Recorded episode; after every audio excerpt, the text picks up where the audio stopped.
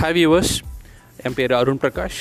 Happy valley business ஸ்கூலில் assistant ப்ரொஃபஸராக work பண்ணிகிட்ருக்கேன் இது என்னோடய ஃபர்ஸ்ட் போட்காஸ்ட் ஸோ இதான் வந்துட்டு நான் கோயம்புத்தூர் கல்ச்சுரல்ஸ் அப்படிங்கிற ஒரு யூடியூப் சேனல் மூல முதல் அப்படின்னு சொல்லிட்டு ஒரு சேனல் டாக்டர் மணிகண்டன் ரன் பண்ணிகிட்ருக்காரு அவங்களுக்கு இந்த first dedication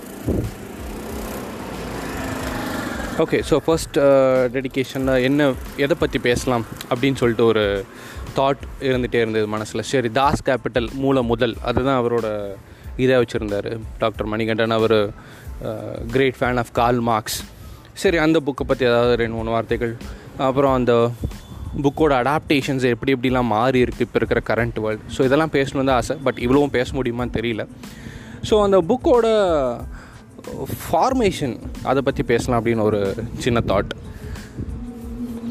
உலகத்திலேயே ரொம்ப ரொம்ப சோகமான சூழ்நிலையில் எழுதப்பட்ட புஸ்தகம் அப்படின்னு பார்த்தீங்கன்னா எனக்கு தெரிஞ்சு கால் மார்க்ஸோட தாஸ் கேபிட்டலாக மட்டும்தான் இருக்க முடியும். ரீசன் என்னென்னா த்ரூ அவுட் அவரோட லிட்ரேச்சர் கரியரே பார்த்திங்கன்னா ரொம்ப ஒரு மாதிரி சோகத்திலேயே மூழ்கி இருந்தது. தாஸ் கேபிட்டல் நாலு வால்யூம் ரிலீஸ் பண்ணாங்க. ஸோ நாலு வால்யூம்லேயும் அவர் எழுதி முடிக்கிறக்குள்ளே அவர் அவரோட லைஃப்பில் வந்துட்டு ரொம்ப மோ ஒரு சோகமாகவே இருந்தது.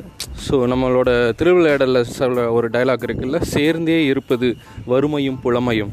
அந்த மாதிரி தான் இவரோட லைஃப் ஹிஸ்ட்ரியும் அது இல்லாமல் ஃபஸ்ட்டு ஒரு கேபிட்டலிஸ்டிக் அப்ரோச்லேருந்து ஒரு கம்யூனிஸ்டிக் அப்ரோச்சுக்குள்ளே வரும்போது people are not that ready to adapt themselves in between கொஞ்சம் இங்கிலீஷ் தமிழ் வருதுன்னு நினச்சிக்காதீங்க. ப்ளீஸ் பேர் வித் மீ அப்படி இருந்தது. ஸோ ஏன் சோகமான புக்குன்னு சொல்கிறேன்னா அவங்களோட ஒய்ஃப் அவங்களுக்கு நாலு குழந்தைங்க ரொம்ப ஸ்டார்வேஷன் ரொம்ப ஒரு பசி பட்னியில் ஒரு குழந்தை இறந்துட்டே வந்தாங்க.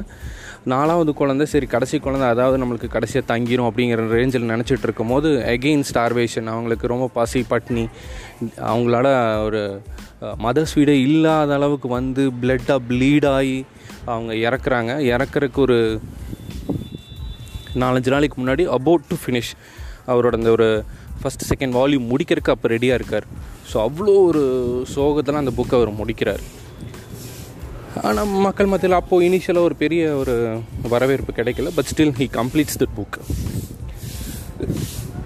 so அவ்வளோ ஒரு சோகமான புக் அதே சமயம் பார்த்திங்கன்னா கேபிட்டல் அப்படின்னு ஒரு தலைப்பு வந்து ரொம்ப அடிக்கடி ஃப்ரீக்வெண்ட்டாக யூஸ் பண்ணுற தலைப்பு கிடையாது.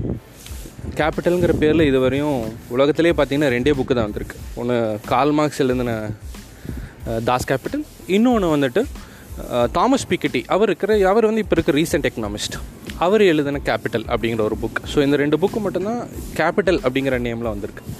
ஸோ கேபிட்டல் அப்படின்னு பார்க்கும்போது இவரோட தாஸ் கேபிட்டல் அவர் எம்பசைஸ் பண்ணது வந்துட்டு பார்த்திங்கன்னா ஃபுல் அண்ட் ஃபுல் லேபர்ஸை பற்றி ஸோ நார்மலாக நம்ம கேபிட்டல் பார்க்கும்போது man machine and material money இதெல்லாம் தான் நம்மளுக்கு வரும். ஸோ இந்த மாதிரி நிறையா விஷயங்கள் கேபிட்டல் ஆக்ட் ஆகிட்டு இருந்த போது மேன் அப்படிங்கிற ஒரு விஷயத்தை மட்டுமே அவர் ரொம்ப எம்பசைஸ் பண்ணார். லாட் ஆஃப் கான்ட்ரடிக்ஷன்ஸ் அந்த புக்கில் பார்த்தீங்கன்னா நிறைய விஷயங்கள் வந்துட்டு இப்போத்துக்கும் அந்த டைமுக்கும் வந்துட்டு நிறைய கான்ட்ரடிக்ஷன்ஸ் இருந்தது. அப்போ வந்துட்டு வேஜ் லேபர் அவர் ரொம்ப அழகாக சொன்ன விஷயம் வந்து பார்த்திங்கன்னா வேஜ் லேபர் அதான் வந்துட்டு ஒரு கேபிட்டலிஸ்டிக் கண்ட்ரியோட செல் ஃபார்ம் அதாவது ரொம்ப ஒரு சின்ன ஒரு ஸ்டார்டிங் பாயிண்ட் ஆஃப் அந்த எக்கானமியே எதுன்னு பார்த்தீங்கன்னா வேஜ் லேபர் தான் அப்படிங்கிறார். ஸோ அந்த மாதிரியான ஒரு ஒரு தீமோட ஒரு புக் செட் பண்ணப்பட்டது. அதுலேருந்து அதுக்கப்புறம் நிறைய விஷயங்கள். அதில் சொன்னது வந்துட்டு பார்த்திங்கன்னா ஒரு கேபிட்டலிஸ்டிக் அப்ரோச்சோடு எப்படி ஒரு கண்ட்ரியை நம்ம வழி நடத்தணும். அந்த வழி நடத்தும் போது கம்யூனிஸ்டிக் அடாப்டேஷன்ஸ் எந்தளவுக்கு ரொம்ப முக்கியம்? மக்களுக்கு எவ்வளோ நம்ம உழைப்பாளர்களுக்கு எத்தனை முக்கியத்துவம் கொடுக்கணும்? இந்த மாதிரியான எக்ஸாம்பிள்ஸ்லாம் வந்துட்டு அதில் பியூட்டிஃபுல்லாக செட்டின் பண்ணியிருப்பார். Throughout the book of course அதில் முதலாளிகள் அவங்க படுற சில கஷ்டங்களையும் அவர் அதில் சொல்லியிருப்பார். ஸோ டெஃபினட்டாக எல்லாருமே அந்த இதில் நம்ம பார்த்து கற்றுக்க வேண்டிய one of the themes economic themes நம்ம நிறைய அதில் நம்ம பார்த்து கற்றுக்கணும்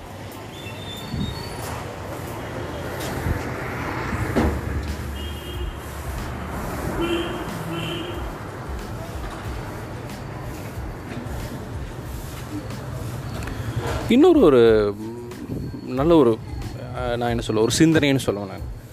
ஒரு எக்கனாமிக் ஃபார்மேஷன் ஆஃப் ஒரு சொசைட்டி பார்த்திங்கன்னா நேச்சுரல் ஹிஸ்ட் ஹிஸ்ட்ரியிலிருந்து தான் நம்மளுக்கு கொண்டு வந்திருக்காங்க அப்படிங்கிற அந்த ஒரு தீமை அந்த புக்கில் அவர் செட் பண்ணுறாரு நேச்சுரல் ஹிஸ்ட்ரினா இப்போ நம்மளோட ஹிஸ்டாரிக் எவல்யூஷன்ஸ் பார்த்தீங்கன்னா ஒவ்வொரு மனுஷனும் டிஃப்ரெண்ட்டான ஃபார்ம்ஸ்லேருந்து வந்திருப்பான். ஸோ ஒவ்வொரு age right from stone age copper age ஒவ்வொரு ஏஜ்லேயும் பார்த்திங்கன்னா நிறையா மாற்றங்கள் நிறைய எவல்யூஷன்ஸ் நடந்திருக்கும். எக்கனாமிக் தியரியும் அந்த மாதிரியான நேச்சுரல் ஹிஸ்ட்ரியாக தான் இவால்வ் ஆகியிருக்க முடியும் அப்படிங்கிற ஒரு விஷயத்த அவர் சொல்கிறாரு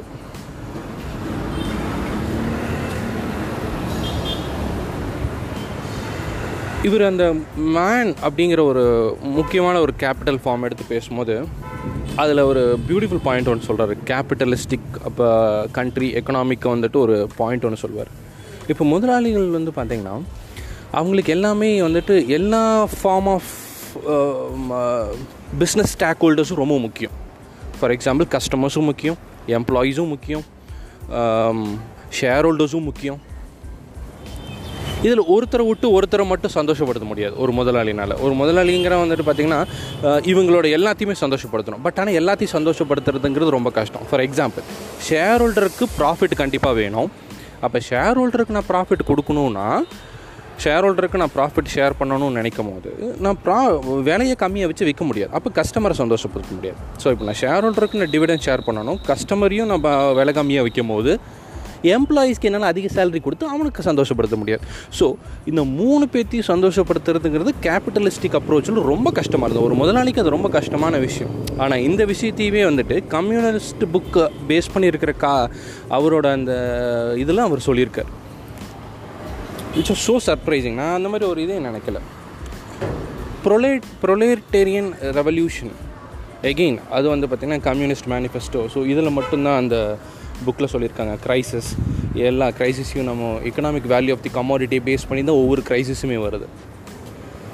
டாலரை பேஸ் பண்ணி வரும் கோல்டை பேஸ் பண்ணி வரும் பெட்ரோலை பேஸ் பண்ணி வரும். ஸோ எல்லாமே ஒரு ஒரு கமாடிட்டியோட எக்கனாமிக் வேல்யூ பேஸ் பண்ணி தான் ஒரு ஒரு க்ரைசிஸும் எந்த ஒரு க்ரைசிஸ் எடுத்துக்கிட்டாலும் அதுக்கு பேஸ் எங்கே இருக்குன்னு பார்த்தீங்கன்னா இதில் தான் இருக்கும் ஸோ இது எல்லாமே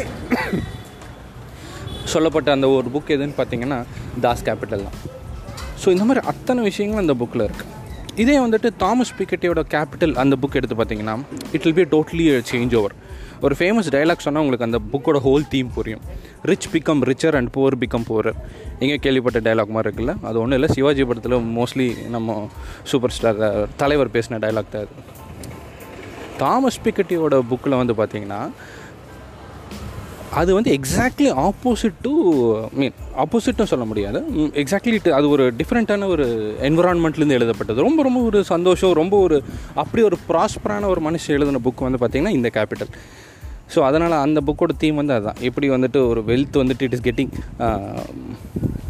accommodated to ninety percentage I mean ten percentage of the ஹோ ஹோல் குளோபல் பாப்புலேஷன் மொத்த பணக்காரங்க எடுத்து பார்த்தீங்கன்னா இல்லை மொத்த ப உலகத்தில் இருக்க பணத்தை எடுத்து பார்த்தீங்கன்னா எவ்வளோ பணம் இருக்கோ அது வந்துட்டு தொண்ணூறு பர்சன்டேஜ் ஆஃப் த பணம் வந்துட்டு யாருக்கிட்ட இருக்கும்? பத்து பர்சன்டேஜ் இருக்கிற பணக்காரங்க. பத்து பர்சன்டேஜ் தான் பணக்காரங்க இருப்பான் அந்த உலகத்தில் அந்த பத்து பர்சன்டேஜ் இருக்கிற பணக்காரங்கிட்ட தான் இந்த உலகத்துக்கு இருக்கிற மொத்த தேவையான பணம் தொண்ணூறு பர்சன்டேஜ் பணமும் அந்த பத்து பர்சன்டேஜ் பணக்காரன்ட்ட தான் இருக்குது ஸோ அப்போது பாக்கி இருக்கிற தொண்ணூறு பர்சன்டேஜ் நம்ம so called middle class upper middle class below poverty line இவங்க எல்லாத்துக்கிட்டையும் சேர்த்து பாக்கி இருக்கிற பத்து பர்சன்டேஜ் பணம் தான் இருக்குது ஸோ அதனால தான் ஏன் ரிச் பிகம் ரிச்சர் ஏன் வெல்த் வந்து ஒரே சைடாக போய் அக்கமடேட் ஆகுது? அந்த மாதிரியான ஒரு தீம் எடுத்து எழுதப்பட்ட ஒரு புக்கு தான் தாமஸ் பிக்கெட்டி எழுதின இன்னொரு கேபிட்டல் ஸோ ரெண்டுமே நம்ம வாழ்க்கைக்கு டெஃபினட்டாக ரொம்ப முக்கியம்.